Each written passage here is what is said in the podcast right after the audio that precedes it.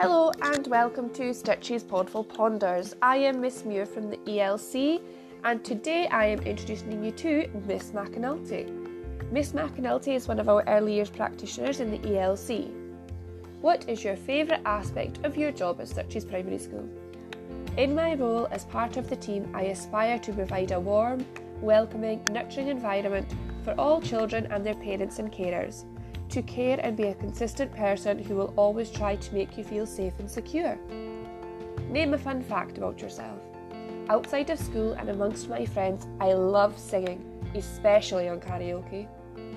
Are there any messages you would like the parents to hear?